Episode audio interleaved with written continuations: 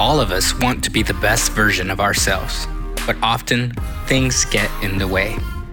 We can get in our own way. Knowing what our best looks like is one of the biggest struggles of being the best of you.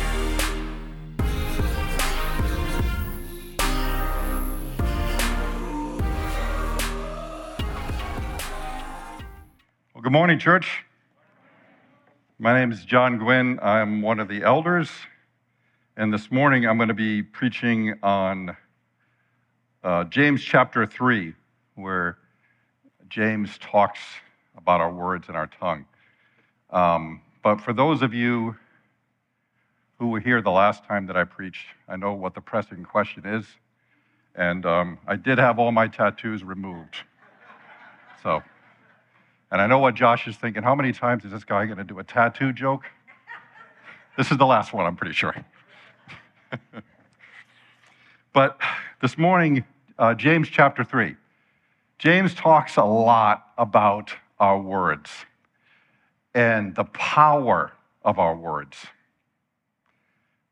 And at the same time, he talks about how they can be used for good and how our words can be used for evil. But the reality is, and I think most of you can testify to this, that it's hard. Our words are hard to control. The things we say, it's a challenge for us. Maybe even this morning on your way to church, you argued with your kids or you fought with your wife on the way coming here this morning. I can assure you that Ann and I did not fight. We did drive separately, though, so that is, take that for what it's worth. So. But actually, full transparency, this message has been a hard one for me. Um, Ann and I have had some tension, and tension with our words. I feel like God wants to say something in this message today and there was a lot of fighting um, in battle going on in the spiritual realm. And it was a challenge. It was a challenge for us to put this together um, and for me to speak about it today. But I feel like by doing that, I have some good illustrations for this morning. So that's, I hope you appreciate our dedication to the, to the church in that way. So, but James says in chapter 3, verse 1 and 2, he says this Not many of you should become teachers, my brothers, for you know that we who teach will be judged with greater strictness. For we all stumble in many ways, and if anyone does not stumble in what he says, he is a perfect man, able to bridle his whole body. So, teachers have a greater judgment and strictness. Seems like kind of a setup when Josh gave me this message. So, but you know, in reality, you might be sitting there thinking, well, I'm glad I'm not teaching. I'm glad, I'm glad I'm not a teacher. But number one, we all know that we all teach. We all teach our kids, we teach people around us. And also, James says that all of us uh, struggle with this. So you're not off the hook that easy. So he's telling us that we have a lot of responsibility in the things that we say. We have a lot of responsibility in our words. And at the same time, our words have great power. So, why does this matter so much? What's the big deal about our words? James says the tongue, it may be small, but it has great power. Let's read from James 3 3 to 5, where it says this If you put bits into the mouths of horses so that they obey us, we guide their whole bodies as well. Look at the ships also, though they are so large and driven by strong winds, they are guided by a very small rudder wherever the will of the pilot directs. So also, the tongue, is a small member, yet it boasts of great things. How great a forest is set ablaze by such a small fire. So, James talks first about a bit in the mouth of a horse. Obviously, that's kind of an illustration of something small controlling a great animal. And in the same way, our tongues may not be a big part of our bodies, but it has the potential for great power. And also with the rudder of a ship. The rudder, most of the time we don't even see the rudder unless the boat is out of the water. It's not even something you can see. But that ship is controlled by that rudder.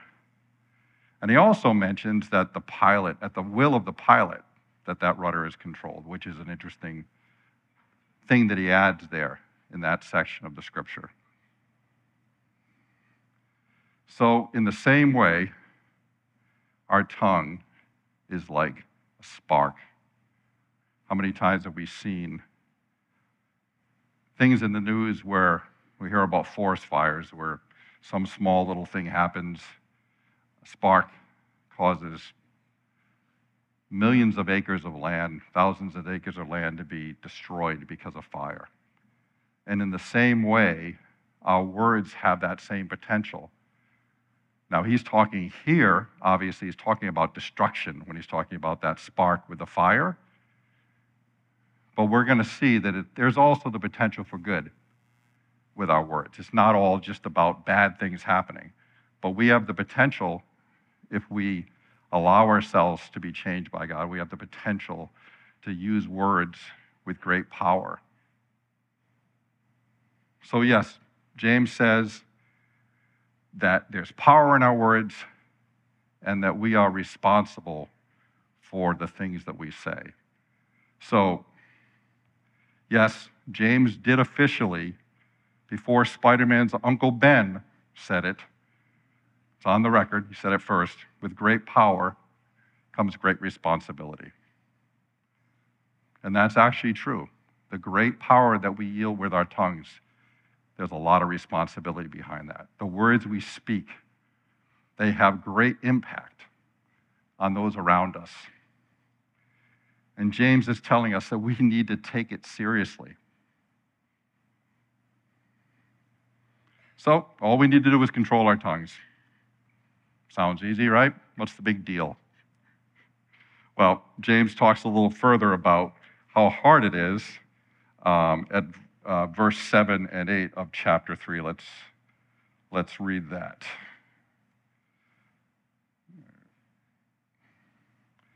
For every kind of beast and bird, of reptile and sea creature can be tamed and has been tamed by mankind, but no human being can tame the tongue. It's a restless evil, full of deadly poison. So, Sounds kind of discouraging, doesn't it? But the reality is, what James is saying here is we can't do it on our own. We just can't do this on our own. We desperately need God's help. We need His grace to take control of the things we say. You see, the issue is we can't just use our self control to do it. It's not just about self control, because it's a deeper issue. It's a matter of the heart. It really is a question of our hearts. When it comes to changing how we speak to others, we need to look inside of ourselves. Jesus says in Matthew 12, when he's speaking to the Pharisees about heart and about the things that they say, he says this You brood of vipers, how can you speak good when you are evil? For out of the abundance of the heart, the mouth speaks. Out of the abundance of our hearts, the mouth speaks. if we're struggling with the things we say, the first thing we need to do, and I'm talking to myself when I say this, the first thing is to look inside of ourselves. It's about our hearts. You see, what we say, it's a reflection of who we are as a person. Stop and think about that for a second. What we say is a reflection of who we are as a person. If you can control the things you say, you can control what you do. That's what James says. The challenge is we can't control what we say without God's help, without God working on our heart. You know, I don't know about you, but sometimes it's so easy when we say something that we regret saying to look at the other person and, and not inside of ourselves.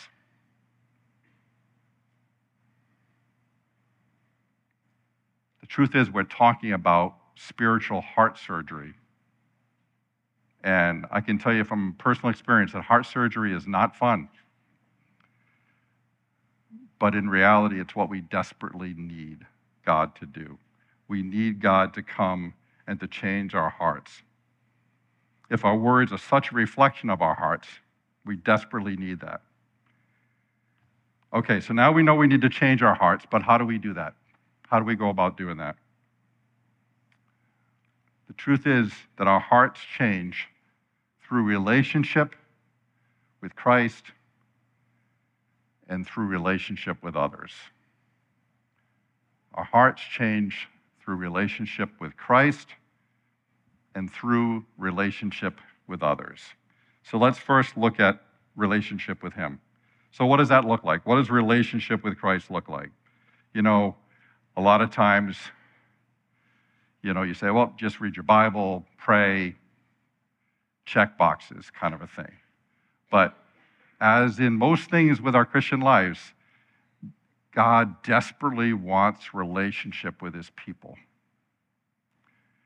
And relationship only comes through time, it only comes through pressing in and humbly putting our hearts before God in prayer and in reading his word and in allowing God to take a hold of our heart and to change us.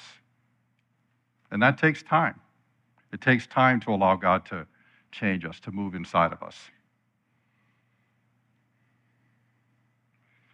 We also need to have our hearts changed through relationship with others.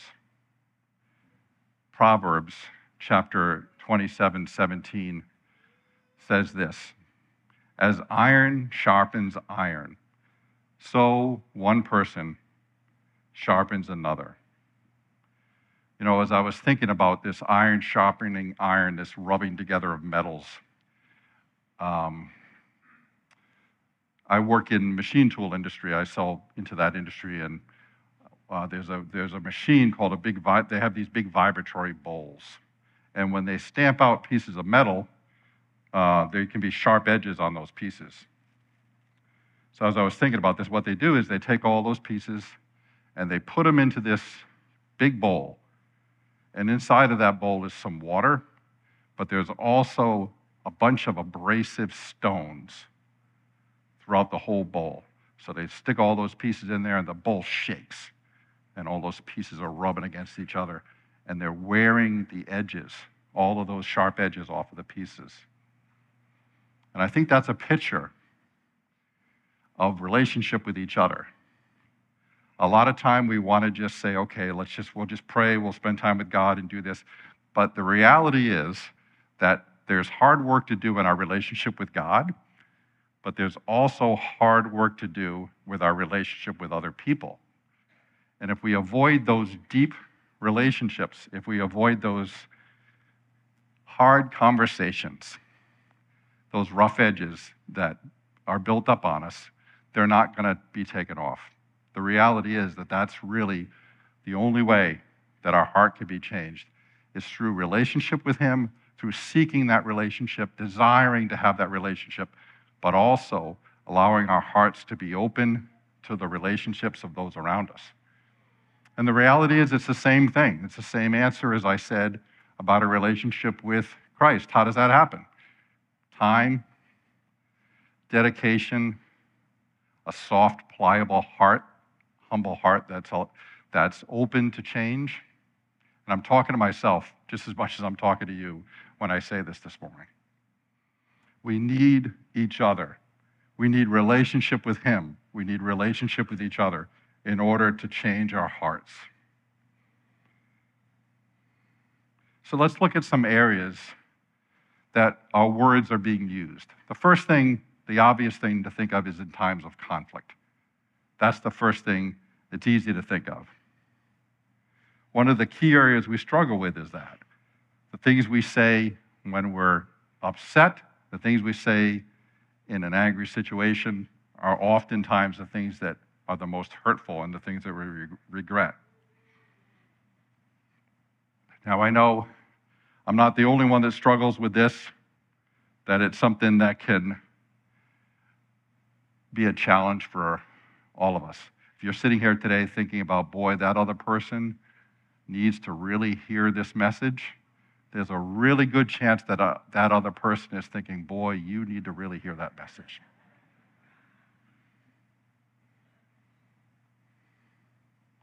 So, why is this so hard? What's, what's the situation that makes this so hard? The reality is that we're broken. Our hearts are broken, and we need God's healing touch on them. It's so easy to look at the other person and say, you know, if you didn't say it this way, I wouldn't have said it the way I said it. And I'm talking to myself here, I'm being transparent like I said with my illustrations today. I'm preaching to the choir and to myself. it's so easy to say, well, you started it. If you didn't do this, I wouldn't have done that, right? And the reality is that for, uh, for Ann and I, it's been a hard few years. I mean, COVID, everything that's happened, a lot of loss. A lot of you can relate to that situation. So, what does that do? It makes our hearts hurt and it causes scars. And if we are too busy looking at our own hurts and not seeing outside of ourselves when it comes to the things that we say, conflict is going to happen.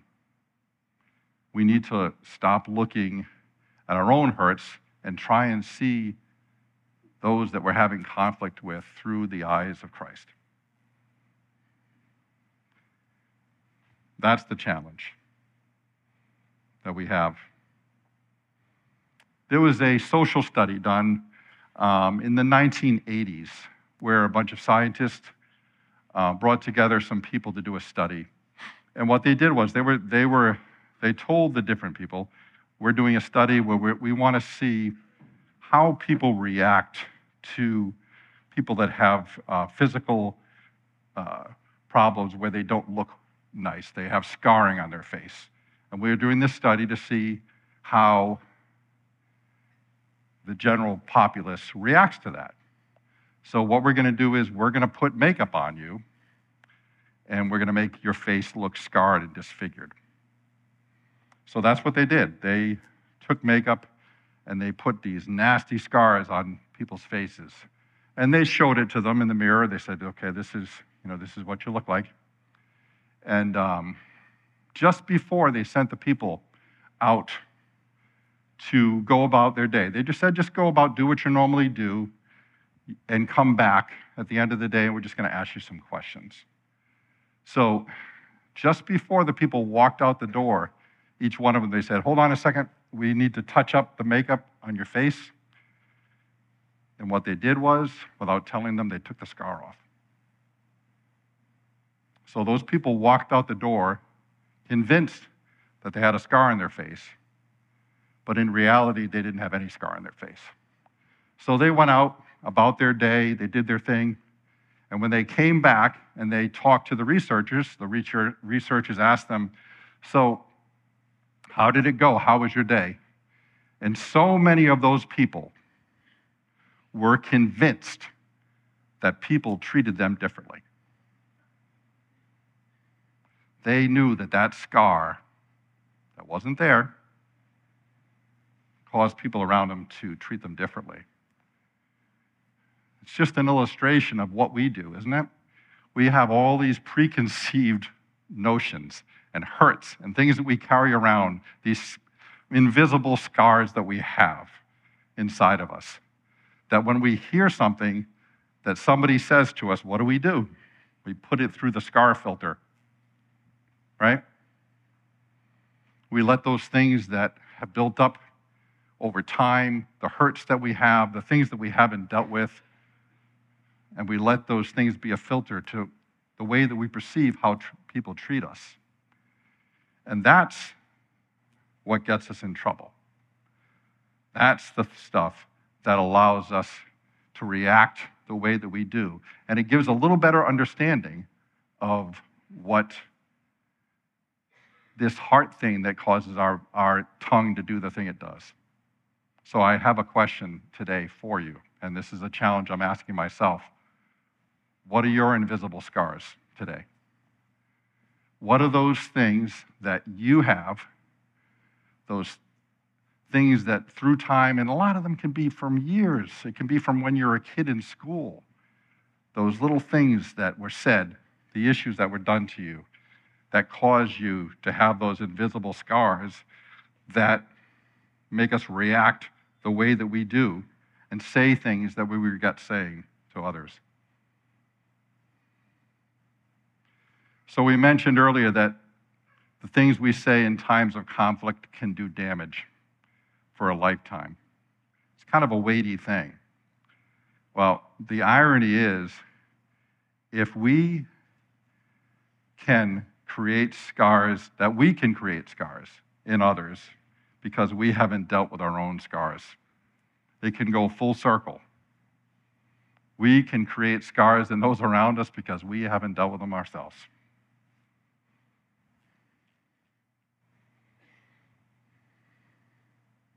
The good news is, though, there is good news. I know this is kind of a heavy one, but there is good news that Jesus has grace over us for these things. He will forgive us for the things that we say. And it's just as important to ask for forgiveness from those around us. That's a critical part. We are all, it's not a question of if we're going to say the wrong thing. Let's be honest. It's a question of when.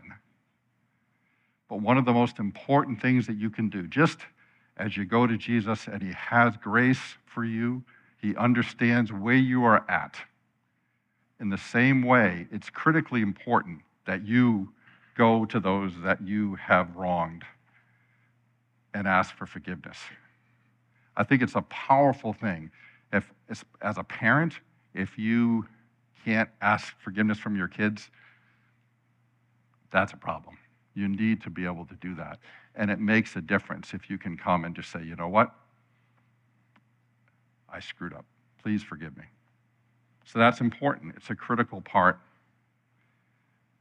of restoring and keeping relationships.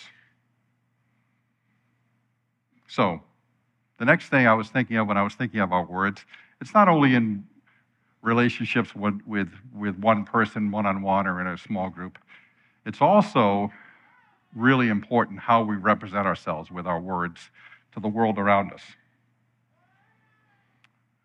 Uh, Scot McKnight, who did a commentary on the book of James, he said this quote when he was referring to what James was saying here. He said, When the tongue is unleashed from its hinges, it destabilizes and deals death to the community.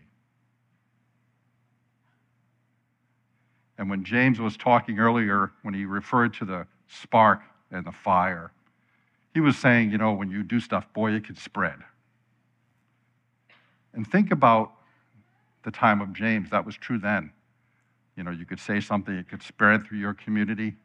Think about the responsibility that we have today when it comes to social media and the internet and the things that we put out there for all to see. There is a greater responsibility today in our words when it comes to how we present ourselves as Christians to those around us. Let's read from James chapter 3, uh, verse 9. James says this With it, referring to the tongue, we bless our Lord and Father, and with it, we curse people who are made in the likeness of God.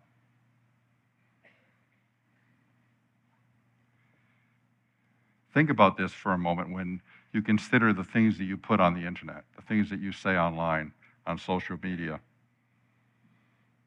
I have a question for you. Could it be possible, I know this is a crazy idea, that people that have the opposite political view from you may possibly be made in the likeness of God? I know, I know it's crazy. But that's the reality.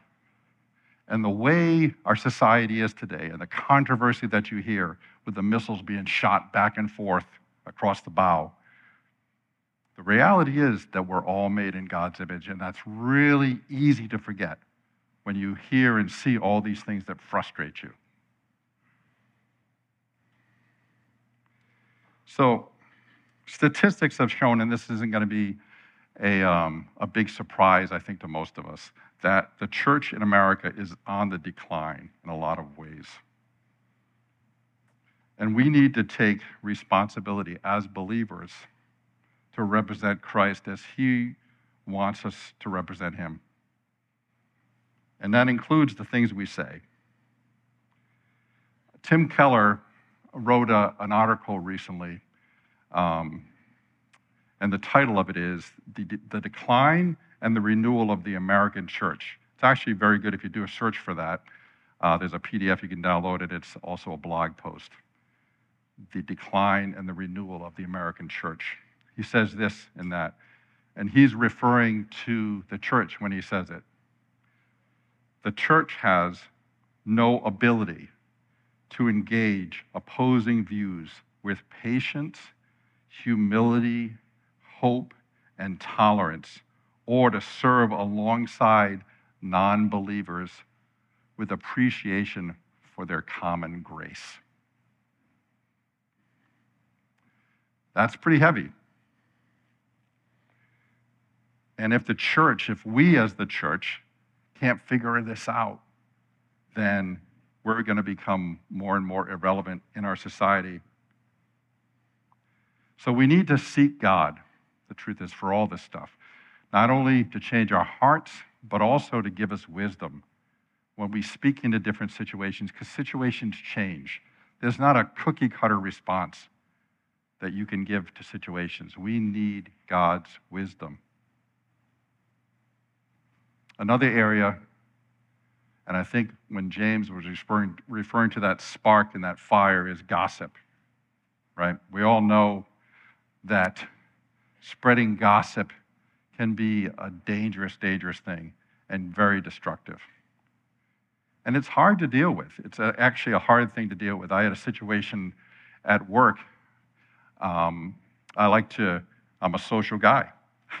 and I like to go and uh, the guys that work out in our shop on break, I would go hang out with them and just shoot the breeze and talk because I'm a racial, relational kind of guy that likes to do that.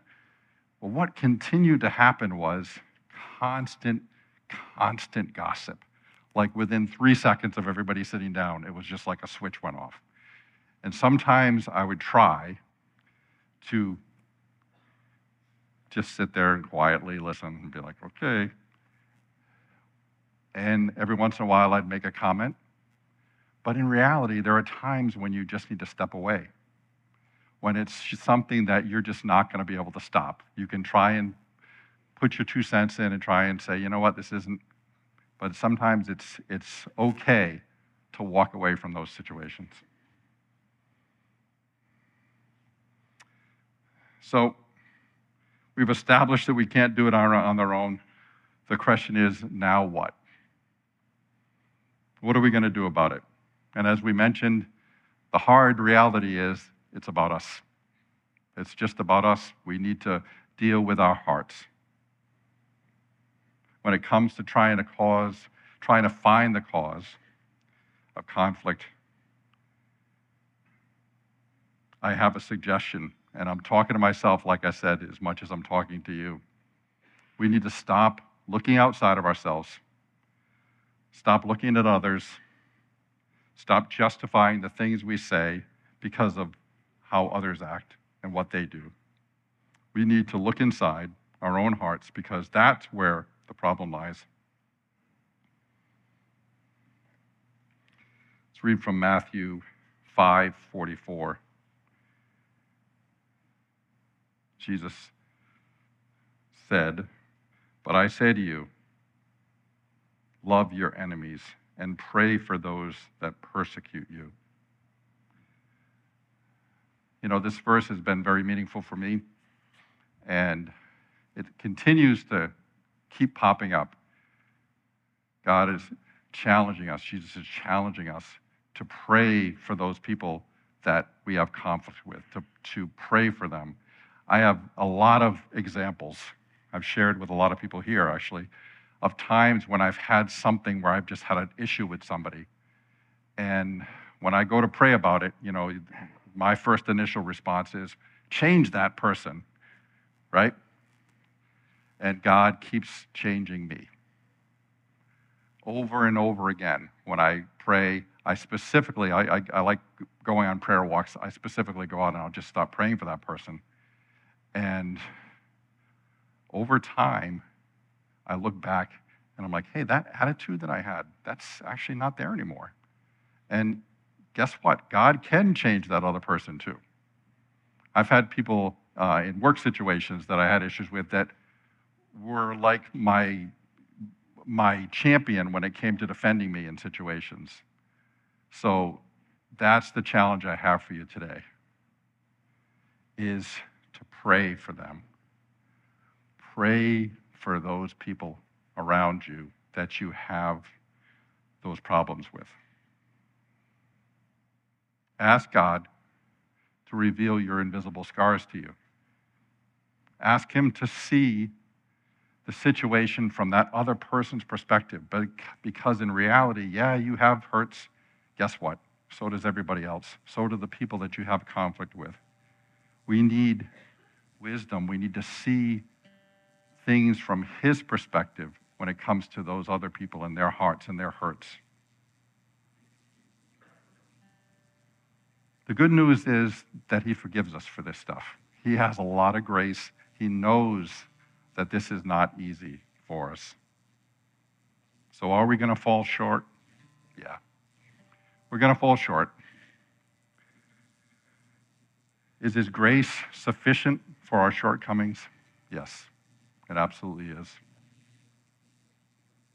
And this morning, as we take some time to have communion. I think this is a really good opportunity for us to step back and look at our hearts to see those areas, those hidden scars, those things that we might have, those hurts that we might have, those things that we have said to others that we need to deal with. God wants us to come before Him with a clean conscience when we come to communion. So I just want to challenge all of us today as we do that this morning that you take that time to stop, reflect, think about the things you said, think about those hurts, and make sure that things are clear between you and that person.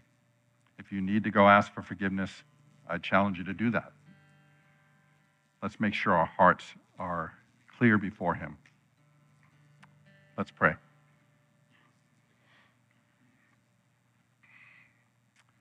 Jesus. Father, as we've discussed this morning, the reality is that this is hard. Saying the right thing is a hard thing for us to do. We've had so many hurts, we've had so many things. Our defenses get built up, the walls get built up, and we react instead of stopping and thinking. We truly and desperately need you, Father, and we thank you so much that you're patient, that your love extends and pours over all of our shortcomings, all those things that we said that we wish so desperately that we could get back. His grace is there for us this morning. We thank you so much, Lord. In Jesus' name, amen.